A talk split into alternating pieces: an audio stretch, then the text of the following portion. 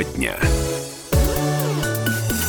91,5 FM эм в Иркутске, 99,5 FM эм в Братске, сайт kp.ru из любой точки мира. Все это радио «Комсомольская правда». Начало седьмого в любимом городе. Меня зовут Наталья Кравченко. Здравствуйте, уважаемые наши слушатели. Итак, масочный режим продлен. А какие следует носить маски? Какими они должны быть, чтобы они выполняли свою функцию? С этим будем разбираться далее. Видимо, это надолго останется нашим аксессуаром. Ну и кроме того, Иркутская область отметила свой день рождения. Далее в нашей программе праздничный концерт, который «Комсомольская правда» при поддержке телеканала ТВС организовала в честь этого случая. Ну и так, согласно требованиям Роспотребнадзора, в Иркутской области продлен масочный режим до исключения угрозы жизни и здоровью граждан в связи, понятное дело, с распространением новой коронавирусной инфекции.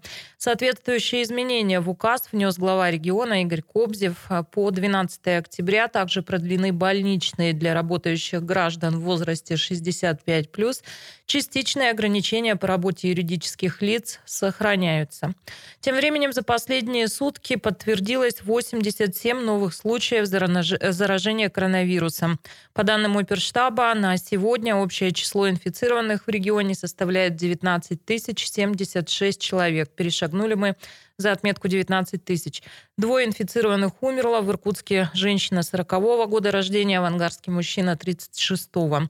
В Иркутске 9027 заболевших, за сутки прибавилось 47 человек, из них шестеро дети. А в настоящее время 1043 человека госпитализированы, 658 проходят лечение амбулаторно. А тем временем вспышка коронавируса произошла в Устилимском доме-интернате для инвалидов. Там у сотрудников и жильцов выявили 41 случай заражения ковид. Об этом сообщает пресс-служба правительства региона. Известно, что часть персонала дома-интерната будет проходить лечение под наблюдением медиков по месту жительства, а другая часть сотрудников вместе с подопечными госпитализированы в инфекционное отделение Устилимской больницы. В сообщении подчеркивается, что перед каждой четырехдневной сменой сотрудники интерната сдают анализ на коронавирус. И в этот раз вроде бы все специалисты вышли на смену с отрицательными результатами, поэтому теперь источник заражения предстоит установить. Минздрав региона уже формирует бригаду медицинских работников для помощи Устилимской больнице. В учреждении дополнительно направили двух эпидемиологов. Итак, масочный режим продлен. Впрочем, для многих маска за эти месяцы стала уже таким модным аксессуаром, их подбирают под цвет платья или галстука. Но всякая ли маска годится, какими можно и нужно пользоваться на самом деле. Об этом мы поговорили с главным врачом Иркутской областной туберкулезной больницы Михаилом Кощеевым. Масочный режим, конечно, он будет играть позитивную роль. Что такое маска? Ну, давайте прямо скажем, вот э, когда закуплены одноразовые маски, это, это здорово, даже многоразовые, даже вот те маски, о которых вы назвали, это очень хорошо.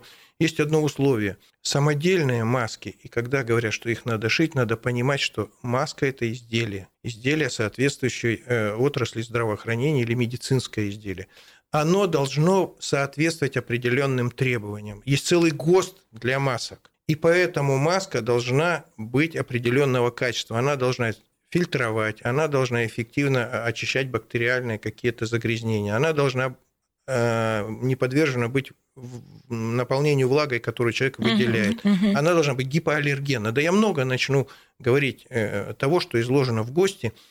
С этой точки зрения – пошив масок, он, конечно, весьма, так сказать, э, особенно пошив масок, которые не получают потом разрешительных документов, это весьма такая тема очень осторожная. То есть вот вариант в интернетах, когда там а, как-то люди прикрываются каким-то платочком, это ерунда, да? Это, я не думаю, что это э, панацея.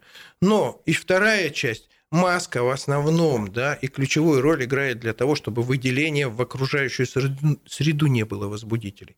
Лучший вариант для того, чтобы защитить себя при вдыхании, это респираторы или специальные типа масок. Вот это надо понимать. Да? Но общий масочный режим в том виде э, эпидпроцесса, который есть, он, конечно, особенно с такой циркуляцией возбудителя, который имеет воздушно-капельный путь, угу. он, конечно, будет снижать. Я не буду говорить, что как он идеален. Как минимум не лишний точно. Не лишний да? будет, конечно. Ведь кроме масочного режима еще масса, масса проблем. Мыть руки, да, масса рекомендаций. Не подходить ближе, чем на один метр. Ведь возбудители... Вот мы с вами соблюдаем дистанцию. Да, да, да. Если с микрофоном еще смотреть.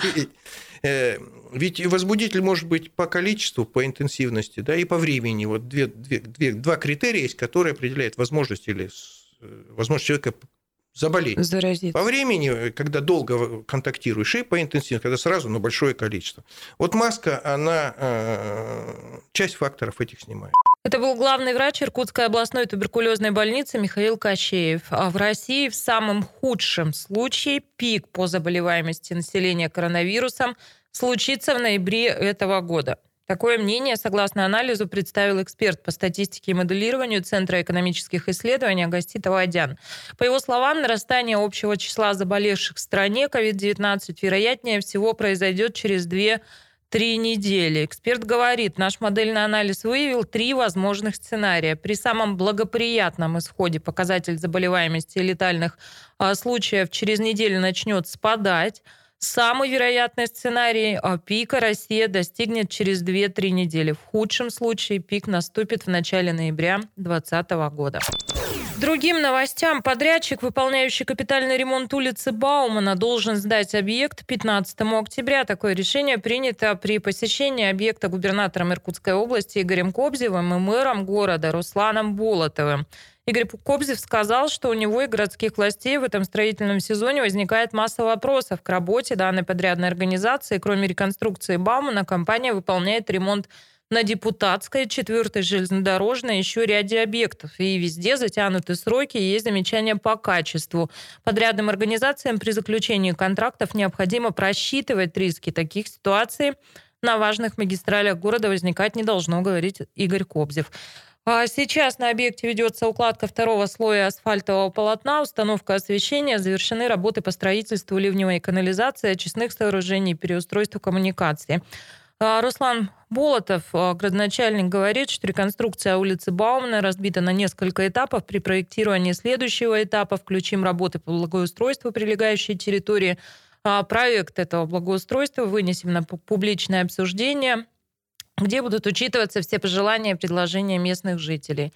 А также руководители Игорь Кобзев, Руслан Болотов проверили ход реконструкции путепровода по улице Джамбула. Сейчас на объекте ведутся демонтаж старой дорожной одежды, работа с фундаментом сооружения. Эти работы идут по графику, при этом а, говорит э, Марина Циренова, это заместитель мэра, председатель комитета городского обустройства администрации Иркутска.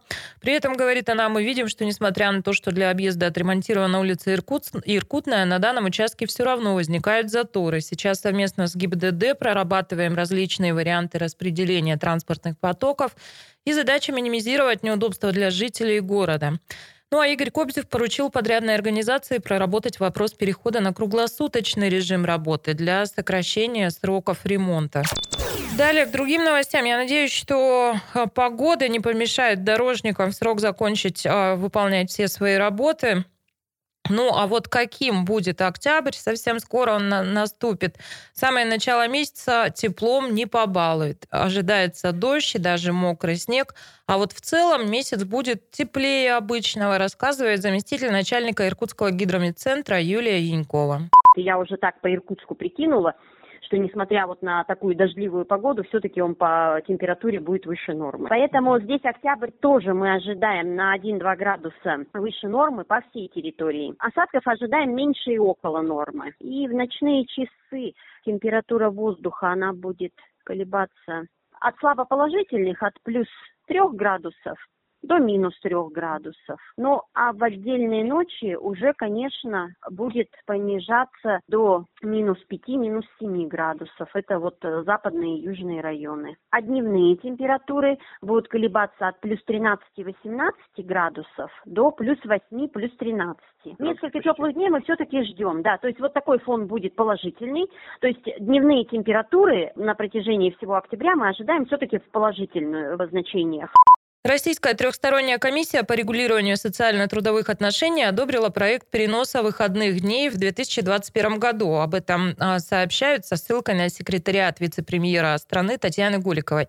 Итак, в 2021 году выходными днями будут с 1 по 10 января, а с 21 по 23 февраля, с 6 по 8 марта, с 1 по 3 мая, с 8 по 10 мая, с 12 по 14 июня, с 4 по 7 ноября и 31 декабря. По действующему законодательству 31 декабря в этом 2020 году остается рабочим днем. Ранее Минтруд подготовил проект постановления правительства о переносе выходных дней в 2021 году. При этом в министерстве не поддержали предложение депутатов о переносе 31 декабря 2020 года на один из этих выходных дней. Это не соответствует нормам Трудового кодекса. В общем, рассказала о том, как в 2021 а, году будем отдыхать и как будем праздновать. Надеюсь, что без ограничительных мер связанных с эпидемией а, коронавируса. Ну а в этом году больших торжеств а, и мероприятий по случаю юбилея, а, дня рождения Иркутской области, региону 83 года, не случилось по понятным причинам. И «Комсомольская правда» вместе с телеканалом ТВС решил организовать виртуальное путешествие в разные уголки Иркутской области и провели большой красивый концерт по этому случаю. Все-таки день рождения, хочется отметить торжественно. Так вот, через пару минут вашему вниманию самые яркие фрагменты концерта, который мы назвали «Тепло и просто соседи». Все это через пару минут.